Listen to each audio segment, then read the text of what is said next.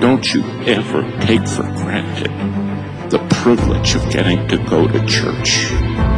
That's under attack. There is a reproach that comes with being a follower of Christ. We in America have tried to reshape the whole church so that it's palatable and likable in the culture. A church that is accepted well with the culture is usually not accepted well with Christ.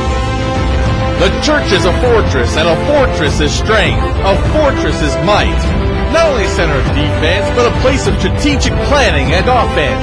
Our God does not expect us to wait for the darkness to enclose around us. He expects us to take up His banner and fight the darkness with His light. You want to know what the biggest problem with America is? The pulpits in this country. Gave in. Gave in to public pressure. Gave in to political correctness. One of the greatest curses this country has ever had to deal with is political correctness. Preparing the Christian to shine the light against the darkness of this world.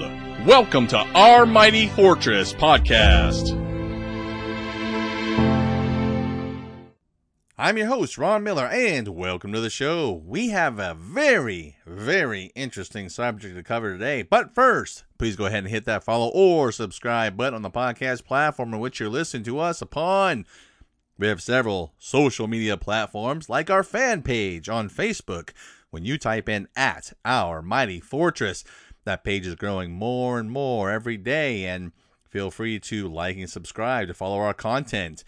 You can also take a look at our website at ourmightyfortress.com. We also have a lot of media there where you'll find all of the articles and videos and even a link to our merch stores where you can help support the work.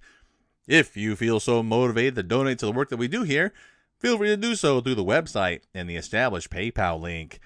If we've helped you in some way through our work, you can also tell us by emailing us at ourmightyfortress at gmail.com.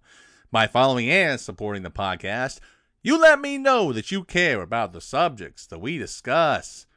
Today, I would like to talk about a subject that is near and dear to Christians. It is the resurrection of Jesus Christ.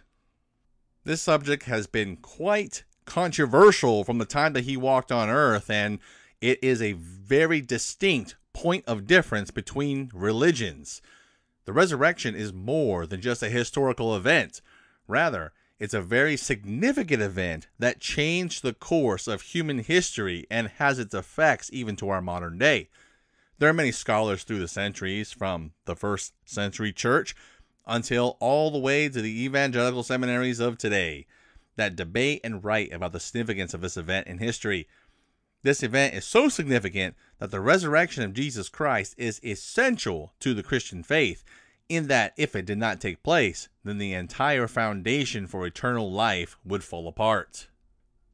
This event in history is also so very unique that there is no other religion in history that places such a great emphasis on the resurrection of a deity. There was also no other religion in history that has an event anywhere close to the resurrection story of the Bible. We'll talk more about that later. There are great ramifications if this event did not take place in history, and how could there possibly be victory over death or the grave, as the Bible says, if it did not happen? This is truly an amazing divine task to define the law of nature and bring a lifeless body back from death. But what was the purpose in God's overall plan? We're going to examine the resurrection account of Jesus Christ, and we're going to analyze the resurrection concept found in the Old Testament.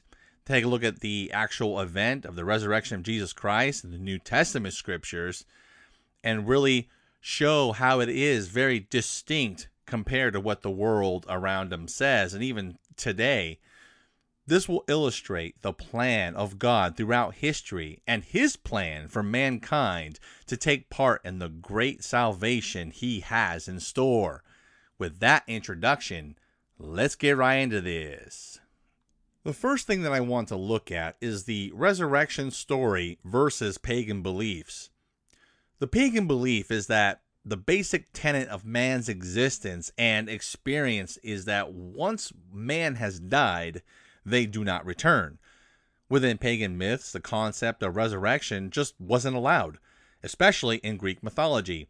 An example of, is given when the Greek god Apollo tries to bring back uh, a child from the dead, and Zeus himself punishes both of them with a thunderbolt.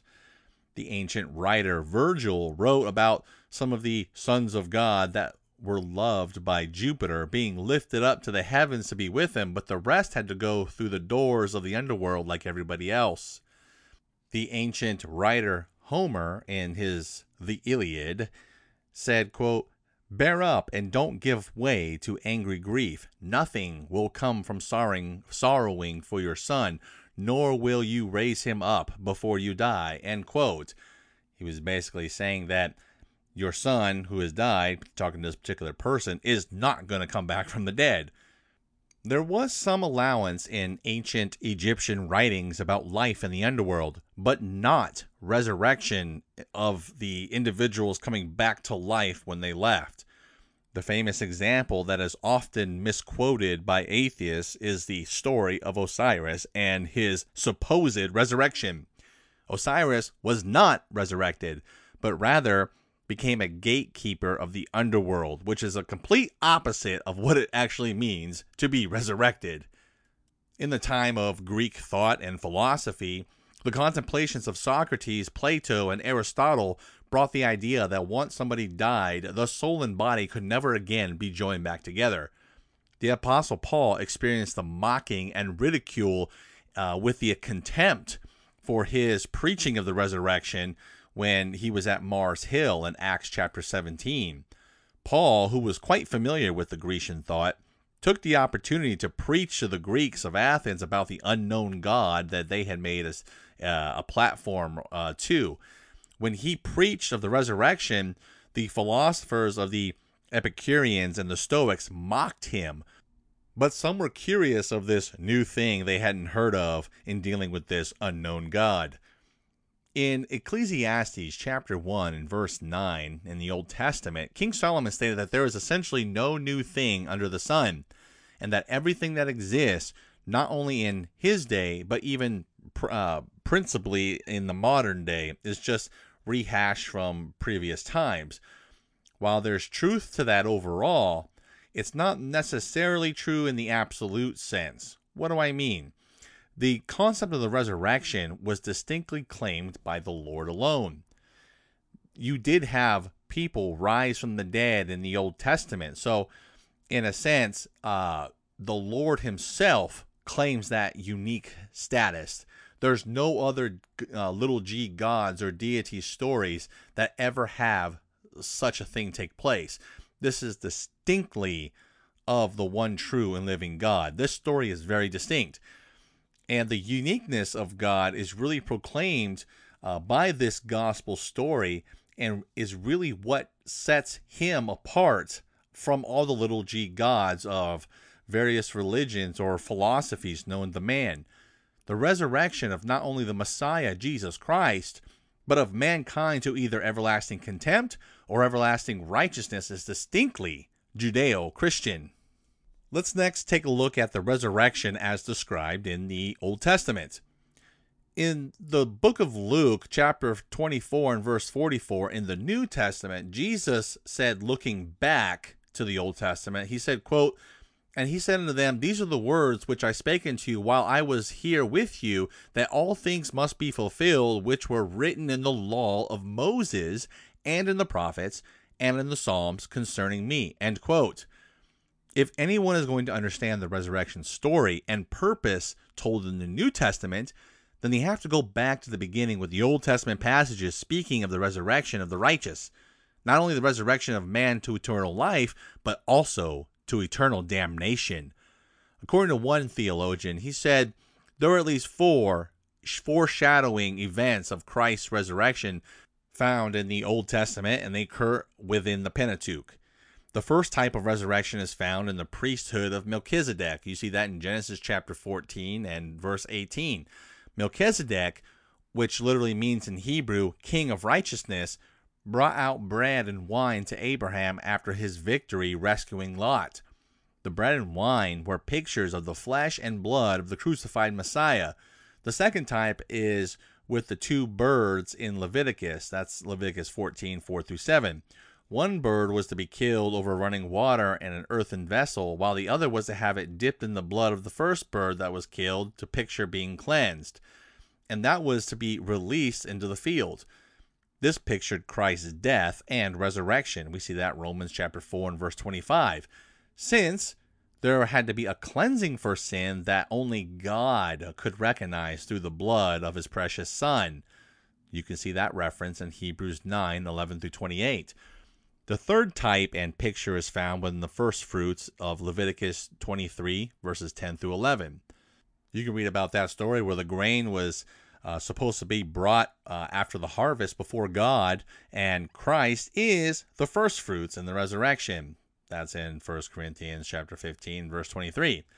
The fourth picture is Aaron's rod that budded, and you can see that story playing out Numbers chapter 17, verse 8.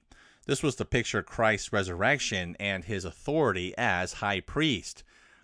There are prophecies in the Old Testament that correlate with the resurrection of the human body, like Daniel chapter 12 and verse 2, which states, quote, And many of them that sleep in the dust of the earth shall awake, some to everlasting life, and some to shame and everlasting contempt, end quote. There are also several prophecies that allude to the resurrection of Jesus Christ. It is also very important to note that while the crucifixion uh, and that plan for the atonement of sin was not known to anyone but God until its actual happening, there are allusions to it that give a hint as to what that plan is, like in Psalm chapter 16, verses 9 through 10, which states, quote, Therefore my heart is glad, and my glory rejoiceth. My flesh also rest in hope. For thou wilt not leave my soul in hell, neither wilt thou suffer thine Holy One to see corruption. King David definitely believed in his own resurrection one day. But both the Apostle Peter and Paul quoted this scripture when referring to the resurrection of Jesus Christ. You can see that in Acts chapter 2 and Acts chapter 13. Psalm 22 is another scripture passage that alludes to the crucifixion and resurrection of Jesus Christ. It's pretty uh, specific. The Old Testament believer would not have understood this concept at this time as it was not revealed unto them. But the benefit of the modern reader is being able to look back into history and seeing how things played out and what God intended to happen many times when the revelation came down, the prophet didn't completely and totally understand everything that was being said.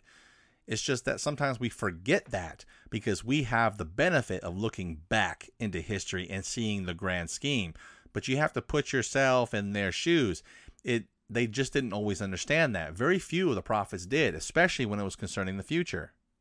It should be noted that not even Satan himself knew of God's intention with the whole going to the cross. Otherwise, Satan would have tried everything to prevent Jesus going to the cross instead of pressing it forward to happen. You have to we have to remember that. Satan is not all powerful, all knowing or omnipresent. You know, it's he didn't know the plan of God.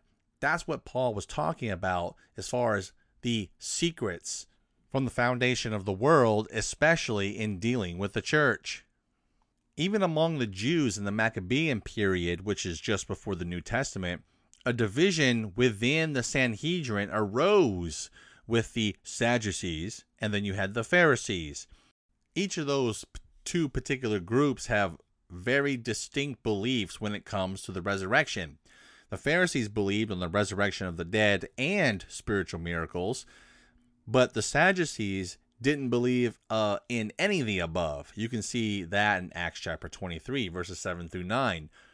Although there were some scholars that stated the Sadducees hold to the soul perishing along with the body, and not necessarily that they do not have a soul or that there's anything spiritual. So some of them said, well, maybe you have a soul, but it dies with your body. But the fact is, you have two distinct divisions arise uh, just before the time of Christ, hence why the Bible mentions Sadducees and Pharisees. By the time of the arrival of Christ, there was very much a doubt among the Jews whether the resurrection was actually going to happen. In the Old Testament, God told man over time about the end of days, though he didn't go into specifics, and he did that for a reason. And that was because of Christ and the cross and the story that was going to play out, especially in dealing with the church. As the bits and pieces of God's sovereign plan was unfolding in its relative time, Old Testament priests and prophets began to understand more about God's intentions. This is much of the reason why Jesus made several references about reading the books of Moses and other scriptures about what he was actually fulfilling in his day. Now let's move on to the resurrection in the New Testament and how it's the climax of victory over death and the grave by Jesus Christ. When Christ taught about what would take place in his betrayal, crucifixion, and glorification, the disciples not only did not understand the various aspects, but they refused to believe such. It wasn't until after the ascension of Christ that the disciples remembered what he had been telling them all along. The doctrine of the resurrection was demonstrated in the New Testament and can essentially be broken into several parts. The first deals with Christ's predictions of the event to take place. Many times, Christ gave direct declarations regarding his own resurrection, but the disciples couldn't comprehend it. One theologian notes that even John the Baptist was given no clear comprehension of the death and resurrection of Christ, as they all believed that the arrival of the Messiah was a fulfillment of the end times. Now, this is actually pretty fascinating because remember that John the Baptist and Jesus were contemporaries, they were related. I think they were cousins. That also means that Jesus did not communicate anything about the plan that was to set forth as he was growing up that even John the Baptist didn't even know, and that was his that was his family, right? The second part of his resurrection was subject to the validation of proof. What do I mean? Given that the Jews believed in the final resurrection and not anything before it, they were not um, apt to believe the resurrection story, even with the valid proof uh, before their eyes with Christ's risen body. Of course, Lazarus was raised from the dead, and yet the scoffers still did not believe. Once he rose again on the third day, talking about Jesus, the message of hope was set in its foundation. The third part of the actual resurrection itself, in dealing with how this wasn't only just a great power over nature itself, but it was a great demonstration of the power of Almighty God. The last part is demonstrated with the resurrection and how it was going to be a commemoration of the Lord's Day. The Sabbath was the seventh day and was the example that God had set out on creation. You see that in the book of Genesis, chapter 2, Exodus, chapter 20, and even Hebrews, uh, chapter 4. That's all pretty fascinating because we start to see that God is weaving little things here and there throughout history to show the overall plan. We also see the resurrection as described and detailed in the letters and writings of Paul. It's very important to his overall theology that he lays out, and he lays it out very specifically. First and Second Thessalonians both date around, you know, between 49 to 50 AD, which is after Paul's visit to Thessalonica on his first journey to Greece. You can see that in Acts chapter 17 he tries to focus on the Thessalonians about faith and how they need to have faith in the true and living God when compared to the dead idols that they once served in paganism. Then he moves on to focus on Jesus' resurrection and his presence in heaven among with his future return and deliverance of his people from the wrath of God. In verse 13, he states that he does not want them to be ignorant, but rather that those who have fell asleep or have died will rise again along with those who were still alive to be caught up in the air, meeting with the Lord at his return. He states that the Lord himself will come down from heaven with a great shout and with the voice of an archangel with God's trumpet. The dead in Christ will rise first. This passage is, has caused much debate as to what Paul exactly meant, especially in dealing with the dead that were to rise. Another theologian writes that, quote, Paul clearly indicates that those who have died will, at some future date, be raised from the dead in the same way that Jesus was resurrected. The idea is that the resurrection is something new, something the dead do not presently enjoy. It will be eternal life after death. In the book of Philippians, the Apostle Paul brings great reference to the resurrection and the purpose of the saints there in the city of Philippi. The initial statement of thanksgiving by Paul tells the Philippians that God, who began a good work in them, would bring it to completion in the day of the Messiah or the second coming of Jesus Christ. The Apostle Paul stated that he would rather be with Christ, but that the need for him to be in the flesh was much more uh, especially for being a benefit to the church that was being built. Paul appealed to the Philippian Christians to live worthy of the gospel in their public and their civic life. Now, that's very important because Paul tells them to be good Christians and live out the gospel, uh, not only just in church, but into the world. That also means for their jobs, too, and that goes for the government because he did witness to government officials. Now, that's kind of important and relevant for our today's culture, but that's another story. Now, this, of course, is despite meeting the persecution or rejection from unbelievers uh, in that city, but the church kept on, kept pressing forward. The whole concept points towards a deliverance from this world found within the resurrection and uh, the church of salvation. With the church that was in the city of Corinth, there were those who arose that said that, hey, there is no resurrection of the dead. Now, you have to keep in mind that it, the city of Corinth was a significant Greek city, and so you still had a lot of philosophers that taught that there was no resurrection of the dead. The Apostle Paul's response in 1 Corinthians chapter 15, verses 1 through 58, it really constitutes three parts. Reestablished the commonly held ground that Christ arose from the dead, taking up the two contradictory positions of Christ's resurrection and the denial of the believer's resurrection. And finally, how exactly the dead are actually raised. Because of Adam, all men die in this world due to sin, but in Christ, those that believe in him were made alive. Paul gives a discourse starting in verse 20 on the resurrection of the dead because of the resurrection of Jesus Christ. Because Jesus Christ had risen from the dead, that set in motion events that believers too would then be raised at his second coming.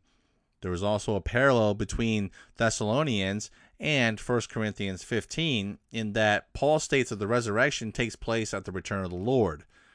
Gordon Fee, a particular theologian, states that, quote, when that occurs, that is, and the final enemy is thus defeated through the resurrection, then God's being all in all will have been actualized within the framework of our human history. End quote. That last enemy that will be defeated will be death itself. He then goes on to say that if there is no resurrection, and if the dead are not raised at all, then why even baptize believers? We see that in 1 Corinthians 15, verses 29 through 34. Finally, Paul deals with the argument of what the bodies will be made of, uh, basically, essentially refuting those who doubt the resurrection, because they'll say, well, if you rise from the dead, then what kind of bodies are you going to have?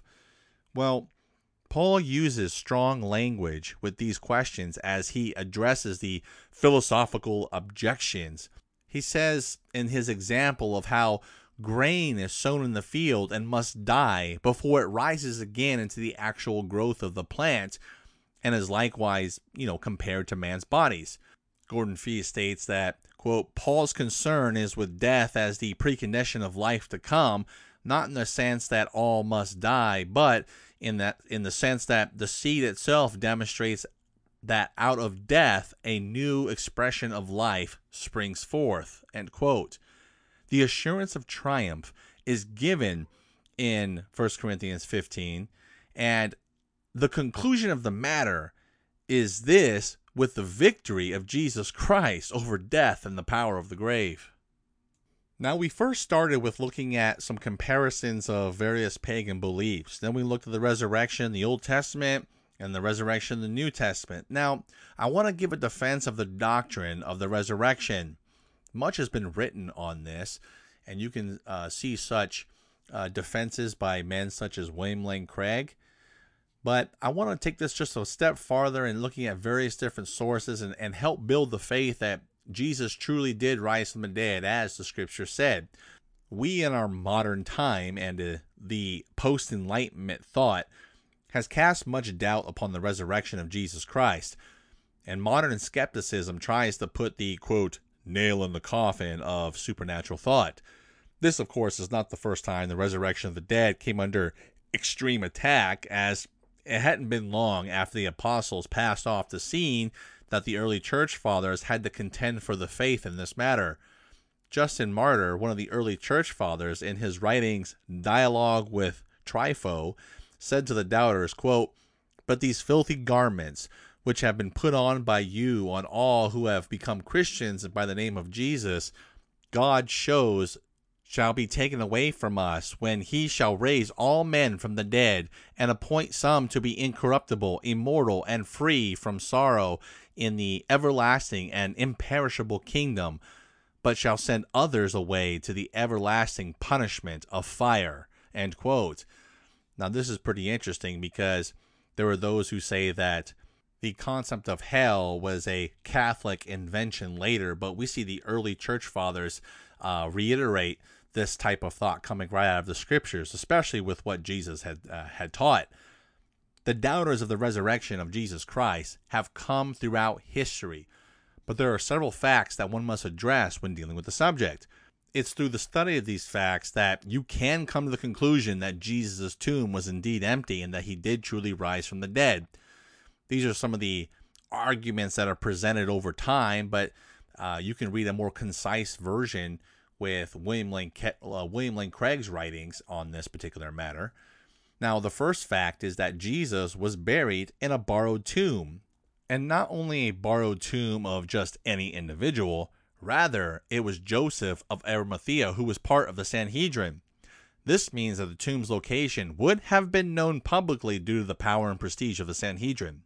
The second fact is that the tomb was found empty, when cross referencing the Gospels, it is clear that Jesus' disciples came, all came, to the conclusion that the tomb was empty. A Christian movement would not have started if there was a body still in the tomb, and thus it makes the historical accounts found in the Gospels more reliable.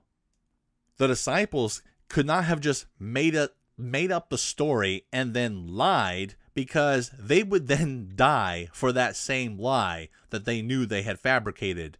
See, someone could die for a lie from somebody else, but if you knew that you are the origin of the story, I don't think there's any account in history that someone would actually die for a lie that they made up. Another significant aspect is the tomb was found empty by women, which was not culturally acceptable for women to claim anything publicly. The fourth fact is that the story is so simple and clearly lacks theological embellishment. You got to think about that. The story is very simple and concise. As with most myths or epic stories that give glorious and amazing events that transpire within history, the story of the resurrection lacks all of that luster. There is no glorious bursting from the tomb or some elaborate divine story with embellished events. Rather, it is simply told that Jesus rose from the dead. The fifth fact is the early Jewish polemics presuppose an empty tomb. The Sanhedrin remembered what Jesus had said about rising from the dead, and they made sure to set Roman guards outside the tomb to try to keep the disciples from stealing his body. This is essentially the same lie that perpetuates even to the modern day because it's just easier to believe this than rather having an actual resurrection from the dead. The Apostle Paul gives an actual list of eyewitnesses in order that Jesus appeared to Peter and then the 12 disciples and then to the younger brother James and 500 other witnesses. And finally, then Paul himself. It's also important to note that the original disciples sincerely came to believe that he rose from the dead. The general Jewish belief was that there was not a rising from the dead before the general resurrection at the end of the world. These men, in fact, came to believe so strongly that God had raised Jesus from the dead that they were willing to die for that belief, and thus making the account of the resurrection that much stronger. The question that must be asked is what caused these men to believe such an un Jewish thing? There are many that will say that there was not a record of Jewish customs releasing prisoner, prisoners, especially during the crucifixion of Jesus Christ. But this is not an actual argument, given that Rome dealt with different peoples uh, at with various methods at different times, basically to appease them and kind of keep the crowd down. This is especially true given the nature of the Jews during this time uh, and the zealots and the things that would uh, peak to all the problems that arose with the rebellion that the Romans had to put down in 70 AD. In conclusion, when you look at all of the events and all of the uh, the the scriptures that compile the resurrection story, one must take great care not to only analyze the scripture, but also rationally study the events of history to come to their own conclusions of the matter. Not only does the Old Testament give a witness of the resurrection from the dead, but also the resurrection is a fulfillment in part with Jesus Christ in the New Testament and you're going to see the grand culmination at the end at his second coming. One can take confidence in the fact that Christ not only rose from the dead, but that those who are born again the Bible way will also take part in the resurrection from the dead at his second coming. This promise was given and was set from the foundation of the world through the sacrifice of God's only Son we see this in Revelation chapter 13 and verse 8, which states, quote, And all that dwell upon the earth shall worship him, whose names are not written in the Lamb's book of life of the Lamb slain from the foundation of the world. End quote. This is talking about when Christ returns and you have the millennial reign and, and the things are going to transpire after that. We can be rest assured that the resurrection story has a perfect rhyme and reason, and it culminates with God's grand redemption at the end, and the judge that will reign over all, and the the sin that will be wiped away, and there shall be no more tears, no more sin, no more uh, heartaches, and the believers will live with Christ forever. I want to thank you for listening, and be sure to follow us on the podcast media. Please take a look at our website, ourmightyfortress.com, and subscribe for more updates. Stay tuned next time for more great content, and remember to find your refuge and strength in our mighty fortress.